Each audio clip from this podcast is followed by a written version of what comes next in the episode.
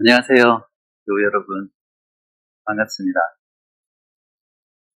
네, 한 분이 반갑다고 말씀해 주셨습니다. 네, 지난 시간 복습을 먼저 한번 해볼까요? 지난 시간 그리스도와 함께 다시 살리심을 받은 사람들은 위의 것을 찾아야 되는데 위의 것을 찾아야 될 이유 두 가지가 무엇이었습니까? 그리스도께서 다스리고 계시며 우리의 생명이 그곳에 있기 때문입니다. 위의 것을 찾는 구체적인 삶으로서 헤븐 스타일이 죄를 죽이며 사는 것이었죠. 첫 번째가 악한 본성 다섯 가지를 죽이는 것이었는데 모든 것이 성과 관련된 그런 본성이었고요. 그 다음에 두 번째가 악한 행위를 벗어버리는 것이었거든요. 그것은 모두 말과 관련된 것이었습니다. 그리고 공동체에서 서로 서로 거짓말하지 말라라는 것이 지난주에 그래서 3장 1절부터 11절 말씀을 가지고 여러분과 나눴던 내용입니다. 이제 기억나시죠? 네. 제가 그러면 기도하고 오늘 본문 말씀을 전하도록 하겠습니다. 하나님 아버지, 이 시간 주님의 말씀을 듣습니다. 우리들의 마음 가운데 진리의 성령께서 진리의 빛을 비추어 주셔서 그 말씀을 잘 이해하고 잘 깨닫게 하여 주셔서 우리의 마음으로 회개하고 또 믿음으로 반응하는 시간 되게 하여 주옵소서.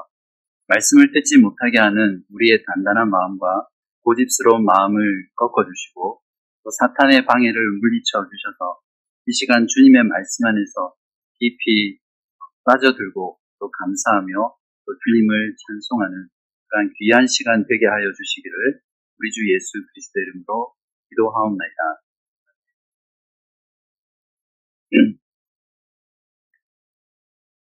저는 대학교 1학년 가을쯤에 온전한 그리스도인으로 회심을 했었습니다. 그때 대학부 안에서 굉장히 유행했던 캠페인이 있었거든요. 그게 무엇이었냐면 삶의 모든 영역에서 그리스도의 주대심을 인정하자. 그래서 주대심 캠페인이 마치 하나의 붕처럼 그랬었거든요. 물론 그리스도의 주대심을 우리의 삶 가운데 인정하는 것이 어떤 구호나 캠페인을 통해서 이루어지는 것은 아니지만 그래도 그러한 시간들을 통해서 그 당시에 교회 안에서뿐만 아니라 교회 밖에서 학업 가운데 또 세상 가운데 정말 그리스도의 주 대심을 인정하는 삶을 살려고 많이 몸부림쳤던 그런 시간이었습니다. 그런 면에서 그때 그 캠페인은 저에게 또 그때 함께 신앙생활을 했던 대학부 지체들에게 굉장히 유익했던 시간들이었습니다. 그래서 오늘 여러분과 말씀을 통해 삶의 모든 영역에서 그리스도의 주대심을 인정하며 살자라는 캠페인으로 여러분의 가슴에 불을 지펴 보려고 합니다. 오늘은 헤븐 스타일 제2편입니다. 그리스도의 주대심을 인정하며 살아가기입니다. 오늘 본문은 개인의 성품과 교회 그리고 가정과 일터에서 그리스도의 주대심을 인정하며 살아가는 삶에 대해 우리들에게 권면해 주고 있습니다. 이제 하나씩 말씀을 나누겠습니다. 먼저 예수 그리스도의 주대심을 인정하고 살아가야 할 가장 첫 번째 영역은 우리들 각자의 성품에서 그리스도로 옷 입고 사는 것입니다. 먼저 12절부터 14절을 보겠습니다. 그러므로 너희는 하나님이 택하사 거룩하고 사랑받는 자처럼 극률과 자비와 겸손과 온유와 오래 참음을 옷 입고 누가 누구에게 불만이 있거든 서로 용납하여 피차 용서하되 주께서 너희를 용서하신 것 같이 너희도 그리하고 이 모든 것 위에 사랑을 더하라. 이는 온전하게 매는 띠니라. 어떤 옷들이죠? 12절입니다. 긍휼과 자비와 겸손과 온유와 오래 참음입니다. 모두 다섯 가지입니다. 여기 나오는 모든 덕목들은 예수 그리스도께서 이 땅 가운데 사시고 죽으실 때 보여주셨던 예수님의 아름다운 인격과 성품에서 나오는 덕목들입니다. 그래서 이러한 덕목들로 옷 입는다는 것은 곧 그리스도로 옷 입는다는 것을 말하죠. 사도 바울은 다른 서신서에서 이것을 말했습니다. 로마서 13장 14절입니다. 오직 주 예수로 사도 바울은 다른 서신서에서 이것을 말했습니다. 로마서 13장 14절 오직 주 예수 그리스도로 옷 입고 종욕을 위하여 육신의 일을 도모하지 말라. 갈라디아서 3장 27절에서는 누구든지 그리스도와 합하기 위하여 세례를 받은 자는 그리스도로 옷 입었느니라. 여기서 다섯 가지 덕목들은 나 혼자 집에서 발휘할 수 있는 그런 것들이 아니죠. 반드시 타인의 관계 속에서 드러나는 덕목들입니다. 그래서 13절과 14절은 이러한 성품들을 어떻게 교회에서 드러내야 하는지에 대한 방법을 우리들에게 말해주고 있습니다. 13절입니다.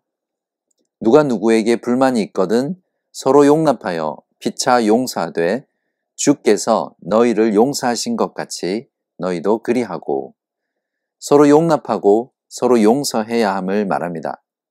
이때 용서의 동기와 근거가 무엇이죠? 바로 주님의 용서입니다. 우리는 이것을 잘 기억해야 합니다. 우리가 교회의 지체들을 향해 서로 용납하고 용서함으로써 그리스도께서 우리들의 주 되심을 인정하는 그러한 삶을 살아가는 것입니다. 14절에서 사도 바울은 이 모든 것 위에 마치 가장 바깥에 입는 외투를 입듯이 사랑의 옷을 덧 입으라고 말합니다.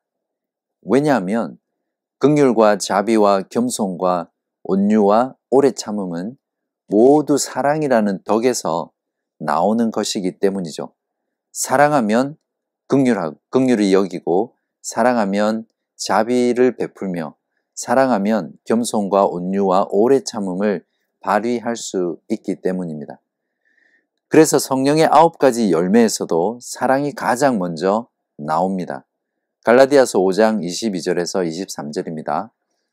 오직 성령의 열매는 사랑과 희락과 화평과 오래 참음과 자비와 양성과 충성과 온유와 절제니 이 같은 것을 금지할 법이 없느니라. 여러분, 사람이 변하면 확실하게 바뀌는 게 무엇인지 아세요? 옷 입는 스타일이 바뀝니다. 저도 고등학교 2학년 때 사춘기를 심하게 겪었거든요. 한 1년 정도 불량 청소년 생활을 했었습니다. 안 믿기시죠? 조폭들이 신는 그런 까만 단화를 신고 다녔고요. 바지 옆에 단추가 줄줄이 달린 그런 디스코 바지를 입고 다녔습니다. 왜 가방도 있잖아요. 네모나게 생겨서 옆으로 메고 다니는 거. 그런 가방을 메고 다녔습니다. 오토바이를 탈 때 입는, 입는 그런 잠바를 입고 껄렁껄렁하게 어, 다녔던 시간이었습니다. 제가 회심한 이후에 대학교 3학년 때 아내를 만났었거든요. 그때 아내가 저와 사귀면서 깜짝 놀랐던 부분이 있었답니다. 제가 옷 입고 다니는 스타일이 아저씨처럼 늘 하고 다녔다고 합니다. 회심하고 나니까 옷 같은 것에 관심이 없어지더라고요. 그냥 어머니가 시장에서 사주시는 옷을 오랫동안 잘 입고 다녔습니다. 그래서 아내가 저한테 붙여준 별명이 있었는데요. 그 당시 유행했던 비놀리아라는 비누가 있었습니다. 아무리 쓰고 써도 그대로라는 것 때문에 광고 문구가 아직도 그대로네 라는 것으로 되게 유행했던 비누였는데요. 그래서 아내가 절 보고 늘 똑같은 옷 입고 다닌다고 해서 비놀리아라고 그렇게 놀렸습니다. 여러분. 여러분은 변화 정도가 여러분은 어떤 다른 사람으로 바뀐 것이 아니라 그리스도와 함께 옛 사람에 대해서 완전히 죽고 이제 새 사람으로 살아난 그런 존재잖아요. 그렇기 때문에 옛 성품을 완전히 벗어버리고 그리스도의 새로운 성품을 그리스도의 옷으로 옷을 갈아 입으시기 바랍니다. 하늘의 옷장을 열고 그곳에서 자비의 옷, 또 극률의 옷, 또 온유의 옷, 또 오래 참음의 옷을 꺼내서 입고 다니시기 바랍니다. 특별히 여러분의 가장 바깥의 외투는 사랑이라는 옷을 입고 다니시기를 바랍니다. 그렇게 여러분이 다니시면 주변 사람들이 여러분이 정말 변화됐구나, 정말 새 사람이 되었구나, 그런 모습들을 금방 알아차릴 것입니다. 이처럼 개인의 성품에서 그리스도로 옷 입고 살아가는 것이 그리스도의 주대심을 인정하는 가장 첫 번째 일입니다. 다음은 교회 생활에서 그리스도의 주대심을 인정하는 삶이 어떤 것인지에 대해서 나누어 보도록 하겠습니다. 오늘 본문은 네 가지로 말하고 있는데요. 첫 번째는 그리스도의 평강이 우리들의 마음을 다스리게 하라는 것입니다. 15절에 있습니다. 그리스도의 평강이 너희 마음을 주장하게 하라. 너희는 평강을 위하여 한 몸으로 부르심을 받았나니 너희는 또한 감사하는 자가 되라. 여기서 그리스도의 평강이란 우리가 마인드 컨트롤해서 우리의 마음을 이렇게 calm down 시키는 그냥 어떠한 상황에도 흔들리지 않는 그런 어떤 자기 개발이나 또 자기 마인드 컨트롤로 인해서 생기는 또 그렇게 해서 얻을 수 있는 평강이 아닙니다. 그리스도의 평강이란 그리스도께서 우리를 위해서 획득하셔서 우리에게 주신 평강입니다. 그리스도께서 십자가의 피로 하나님과 원수된 우리를 다 다시 화목시키시고 우리에게 주신 평화를 말합니다. 그리스도께서 우리가 받아야 될 하나님의 진노와 하나님의 형벌을 십자가에서 대신 받아서 우리에게 주신 그 평화를 바로 그리스도의 평강이라고 우리는 이해해야 합니다. 사도 바울은 이 평강을 위해서 그렇기 때문에 우리들이 그리스도의 몸인 한 몸으로 부르심을 받았다라고 말씀을 통해서 알려주고 있습니다. 그러므로 그리스도의 평강은 나 혼자 누리는 내 마음의 어떤 상태가 아니라 우리가 함께 교회 공동체로 모여서 함께 누리는 그러한 것이 그리스도의 평강입니다. 그렇기 때문에 우리가 교회로 모일 때마다 그리스도의 평강이 우리들의 마음을 다스리도록 하는 것이 그리스도의 주대심을 교회 가운데 인정하는 것입니다. 두 번째로 교회에서 그리스도의 말씀이 풍성히 거하도록 해야 합니다. 16절을 보십시오. 그리스도의 말씀이 너희 속에 풍성히 거하여 모든 지혜와 피차 가르치며 고면하고 시와 찬송과 신령한 노래를 부르며 감사하는 마음으로 하나님을 찬양하고 여기서 그리스도의 말씀이란 무엇을 말한다고 생각하세요? 그리스도로부터 나오는 말씀인가요? 아니면 그리스도가 소유한 말씀인가요? 아니면 그리스도에 관한 말씀인가요? 1, 2, 3번 중에 몇 번이라고 생각하세요? 정답은 3번입니다. 어떤 면에서는 모두 비슷한 말입니다. 그러나 지금까지 골로새서 1장과 2장에서 사도 바울이 예수 그리스도에 대한 가르, 예수 그리스도에 관한 가르침을 알려주었고 복음에 대한 내용을 말, 말해 왔기 때문에 여기서 그리스도의 말씀은 그리스도에 관한 말씀, 메시지 그 자체를 말한다고 볼 수 있습니다. 그러면 어떻게 하면 그리스도의 말씀이 우리 교회 공동체 가운데 풍성하게 거하게 할 수 있습니까? 16절에 보시면 우리가 모일 때마다 모든 지혜로 두 가지인데요.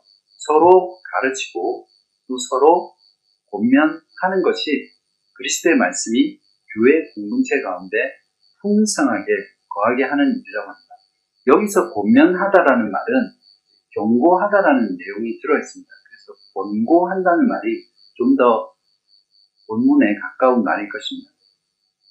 그런데 여기서 가르침과 권면을 할 때 시와 찬송과 신령한 노래를 부름으로써 서로 가르치고 권면하라고 이야기합니다.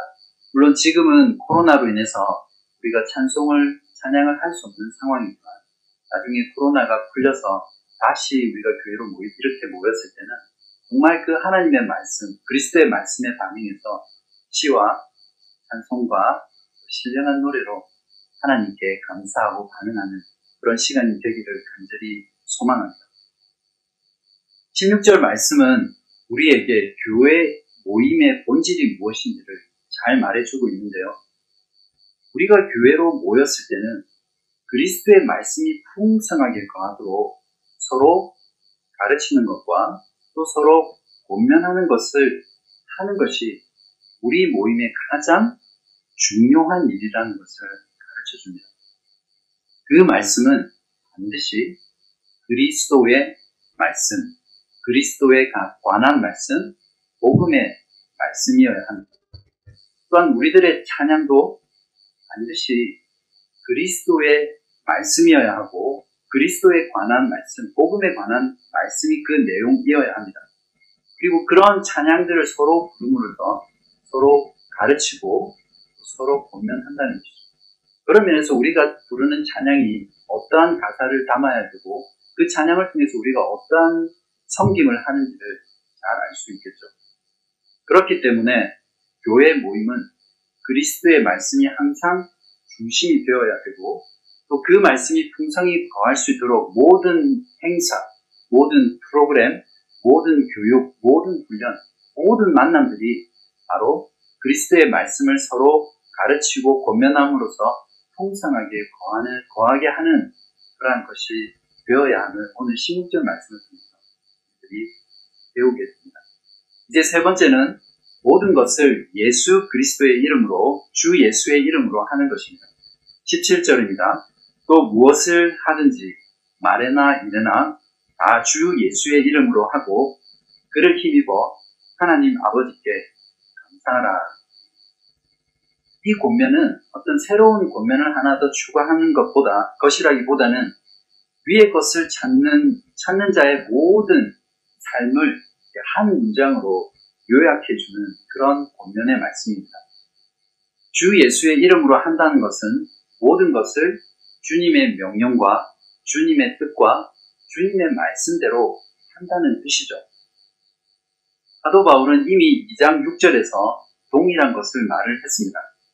그러므로 너희가 그리스도 예수를 주로 받았으니 예수를 주로 받았다는 것은 예수 그리스도 그분이 우리의 주인이시라는 그런 고백을 한다는 말이죠. 또 구주로 영접하고 구주로 믿는다는 말이죠.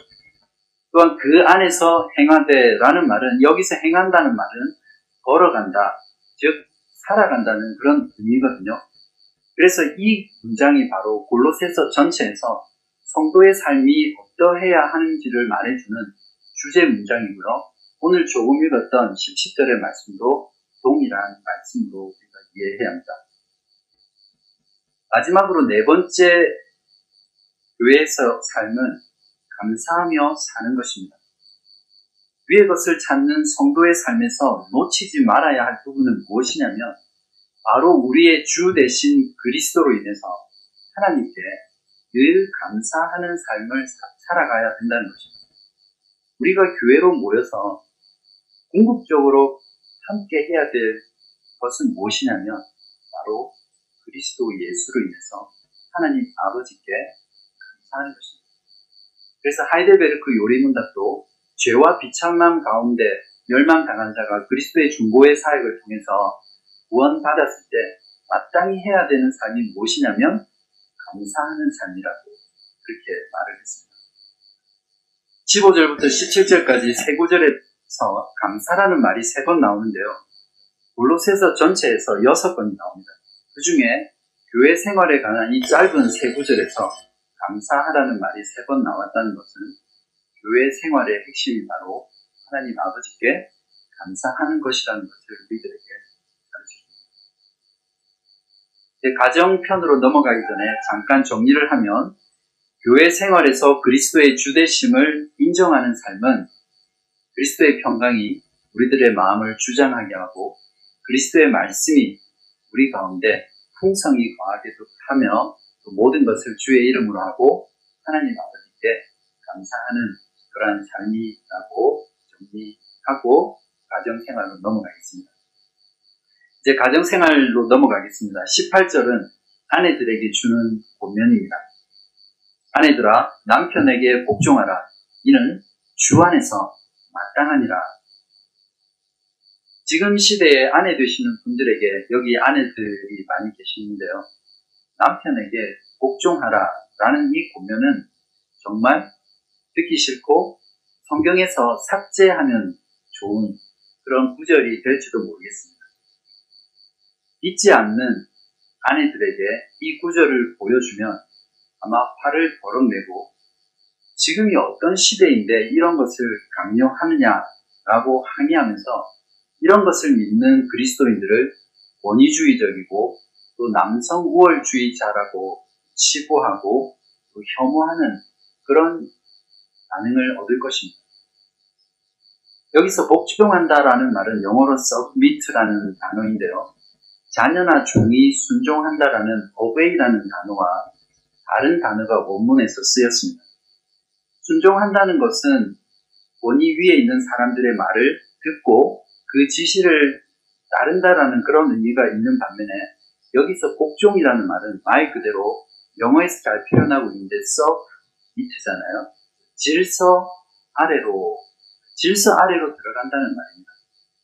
이것은 우월과 차등의 문제가 아니라 하나님의 창조의 질서를 따라 자발적으로 그 질서 속에서 원이 아래로 들어가는 것을 말을 해줍니다. 그렇기 때문에 사도 바울은 아내가 남편에게 복종하는 것이 주 안에서 마땅하니라. 주 안에서 옳은 일이니라. 옳은 일이니라. 주 안에서 합당한 일이라고 말을 하고 있습니다. 그러므로 아내가 남편에게 복종하는 삶을 살 때 그 아내는 그리스도의 주대심을 가정 가운데서 인정하는 삶을 사는 것이 19절에서는 남편들에게 아내를 사랑하고 괴롭게 하지 말라고 권면하고 있습니다. 어떻게 하는 것이 아내를 괴롭게 하는 것입니까? 여기 남편 되시는 분들이 오늘은 많이 안 계시는 것 같은데 여러분들이 아내 되시는 분들에게 한번 여쭤보십시오. 내가 여보, 내가 언제 어떻게 할 때 여러분 아, 당신이 괴로웠어 이렇게 한번 여쭤보십시오. 그러면 그 대답을 들으면 아 어떨 때 아내가 괴로워하는구나 라는 것을 알 수 있겠죠. 여기서 괴롭게 한다는 단어를 원어에서 찾아보면 원어 사전에서 찾아보면 마음에 쓴 감정이 일어나도록 만든다 이런 뜻입니다. 아내를 대할 때 육체의 폭력을 가하는 것은 말할 것도 없고 언어나 정신적인 것으로 아내에게 폭력을 가하는 것도 분명하게 아내를 괴롭히는 것입니다. 남편으로서 가정을 돌보지 않고 책임지지 않는 그런 남편의 모습도 아내의 마음 가운데 깊은 쓴뿌리를 남기는 그런 일들이죠. 또한 믿음의 가정에서 남편이 신앙생활을 제대로 하지 않고 또 경건한 삶을 살면서 영적인 가장으로서 그 역할들을 온전히 감당해내지 못할 때 믿음의 아내는 그 마음 가운데 쓴 감정이 일어나요. 그러므로 남편들은 아내를 사랑하시되 아내의 마음에 감정, 아내의 마음에 쓴 감정이 일어나지 않도록 하는 것이 참 중요합니다. 이렇게 살아갈 때 남편들은 가정에서 주 대심을 인정하며 살아가는 것입니다. 20절에서는 자녀들에게 모든 일에 부모에게 순종하라고 고면합니다. 그렇게 해야 할 이유가 무엇이죠? 부모에게 하는 순종을 통해서 그것이 주 안에서 우리의 주인 되신 주님을 기쁘시게 하는 일이기 때문입니다. 21절에서 아비들에게 주는 권면을 하고 있습니다. 여기서 아비라는 것은 부모라고 이해해도 무관합니다. 부모들은 자녀들이 낙심하지 않도록 자녀, 자녀를 노엽게 하지 말라고 권면하고 있습니다. 동일한 권면의 내용을 에베소서 5장 4절에서 사도 바울은 이렇게 말합니다. 부모들에게 자녀를 노엽게 하지 말고 오직 주의 교훈과 훈계로 양육하라 라고 권고하고 있습니다. 내가 가진 교훈, 내가 가진 훈육과 양육의 방법으로 자녀들을 다스리면 자녀에게 분노하게 하고 자녀를 노엽게 할 수 있습니다.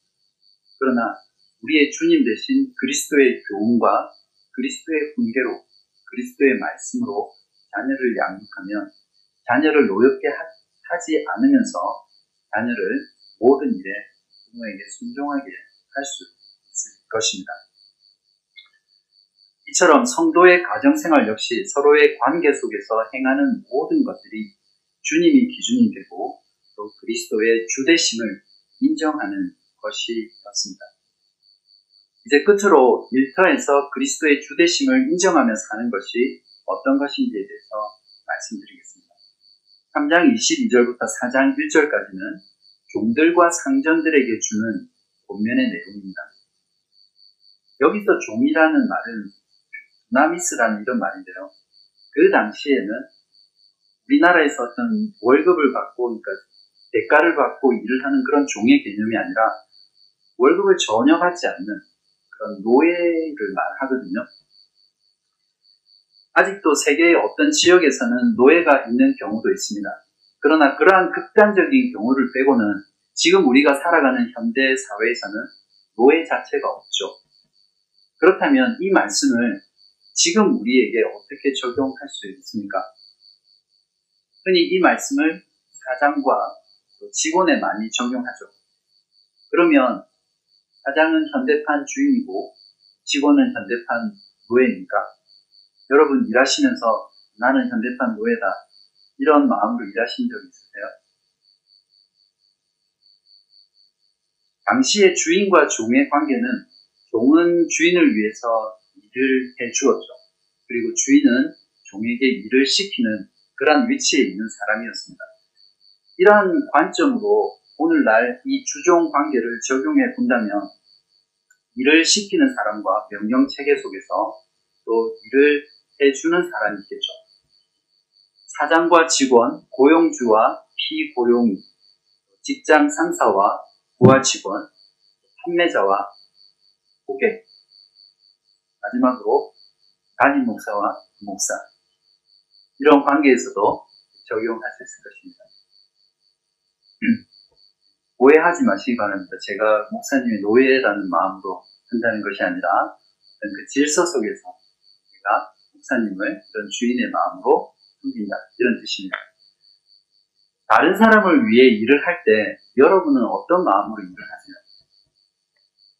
월급을 받고 일하는 직장인들의 경우 내가 얼마를 받는 것에 굉장히 많은 관심을 가지고 또 그것이 일을 하는 데 있어서 중요하게 생각하죠. 내가 일한 것보다 적게 받았다고 생각하거나 받는 것보다 더 많이 일 시키면 불평하고 화를 냅니다. 대부분은 너도 말고 너도 말고 딱 내가 받는 만큼만 일을 하는 것이 세상 가운데 대부분의 직장인들입니다.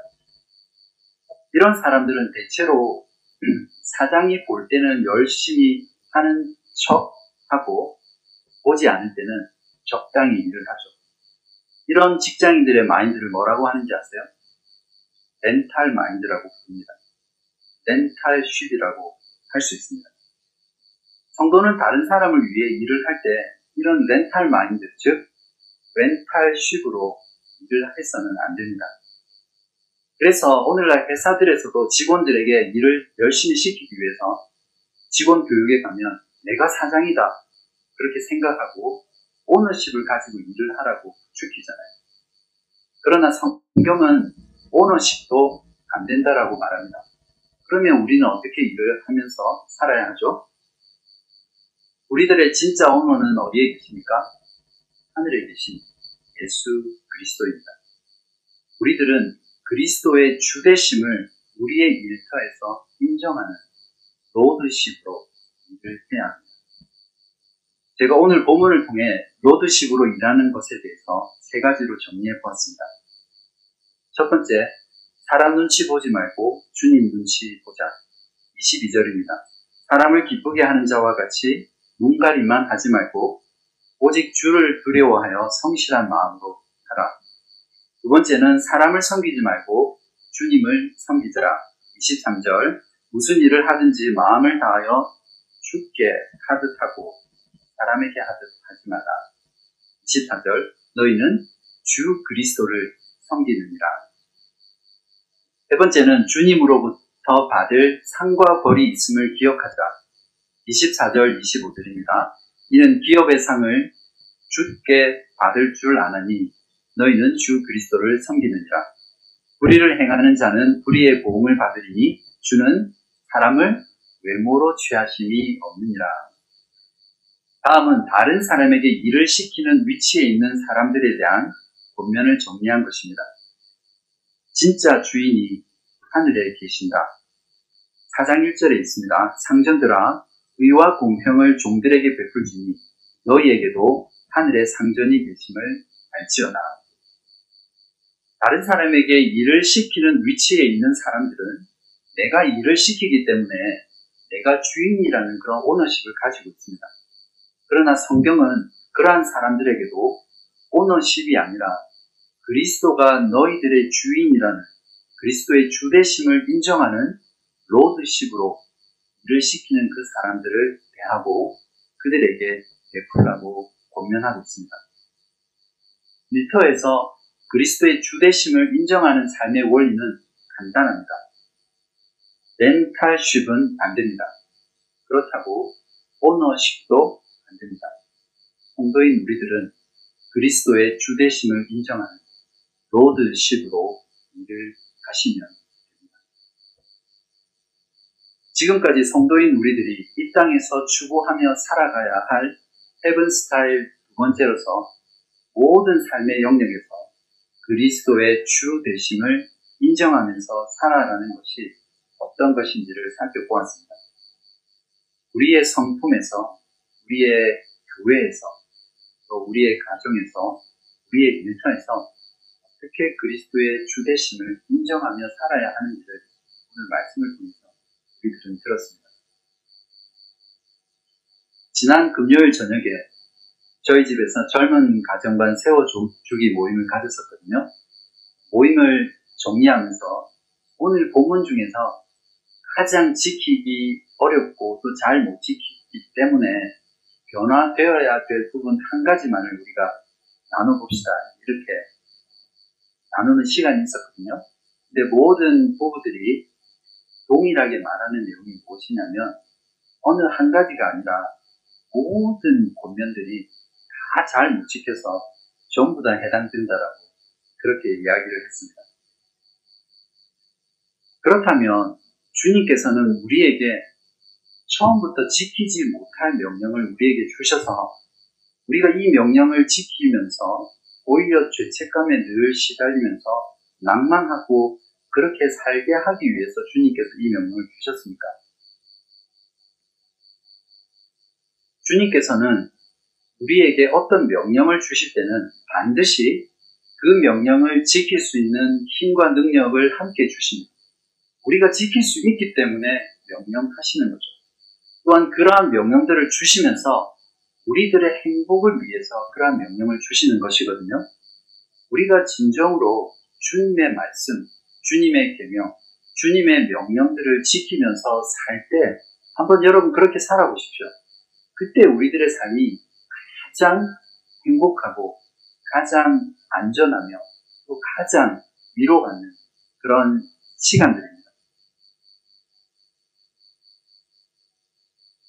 우리들은 그리스도와 함께 죄에 대해 죽었고 그리스도와 함께 다시 살리심을 받아 성령으로 새롭게 되었고 위롭게 되었고 거룩하게 된 새로운 마음, 새로운 영을 가진 새로운 존재가 되었습니다. 그리스도께서는 교회와 성도들을 무엇으로 다스립니까?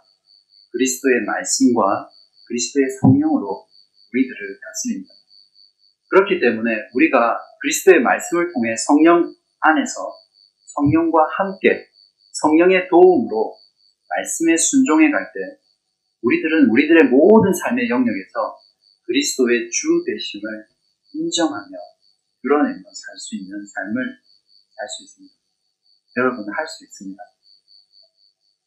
예수 그리스도가 나의 주님이다 라는 이 고백은 나는 예수 그리스도의 노예다 라는 말과 동일한 말이거든요. 사람에게 노예라는 타이틀은 용납할 수 없고 또 참을 수 없는 그런 말입니다. 그러나 우리의 주인이신 예수 그리스도, 나의 생명을 위해 자신의 목숨을 내어놓으신 예수 그리스도, 온 세상과 우주 가운데 가장 진실되시고 참되시며 선하시고 아름다우신 예수 그리스도가 우리의 주인일 때는 이 그리스도의 노예라는 이 타이틀이 정말 자랑스럽고 또 영광스럽고 심지어는 사랑스럽기까지 한 것이죠. 저는 그리스도의, 내가 그리스도의 노예라는 것이 이 세상을 살아가면서, 눈물 많은 이 세상을 살아가면서, 내가 나의 것이 아니라 그리스도의 것이라는 것, 그리스도의 노예라는 것이 얼마나 큰 위로와 평안을 주는지 봅니다. 하나님께서는 여러분의 이마와 심장에 그리스도의 노예라는 도장을 찍어 주셨습니다. 여러분은 이 도장이 부끄러우세요? 아니면 자랑스럽고 영광스럽고 또 사랑스러우세요?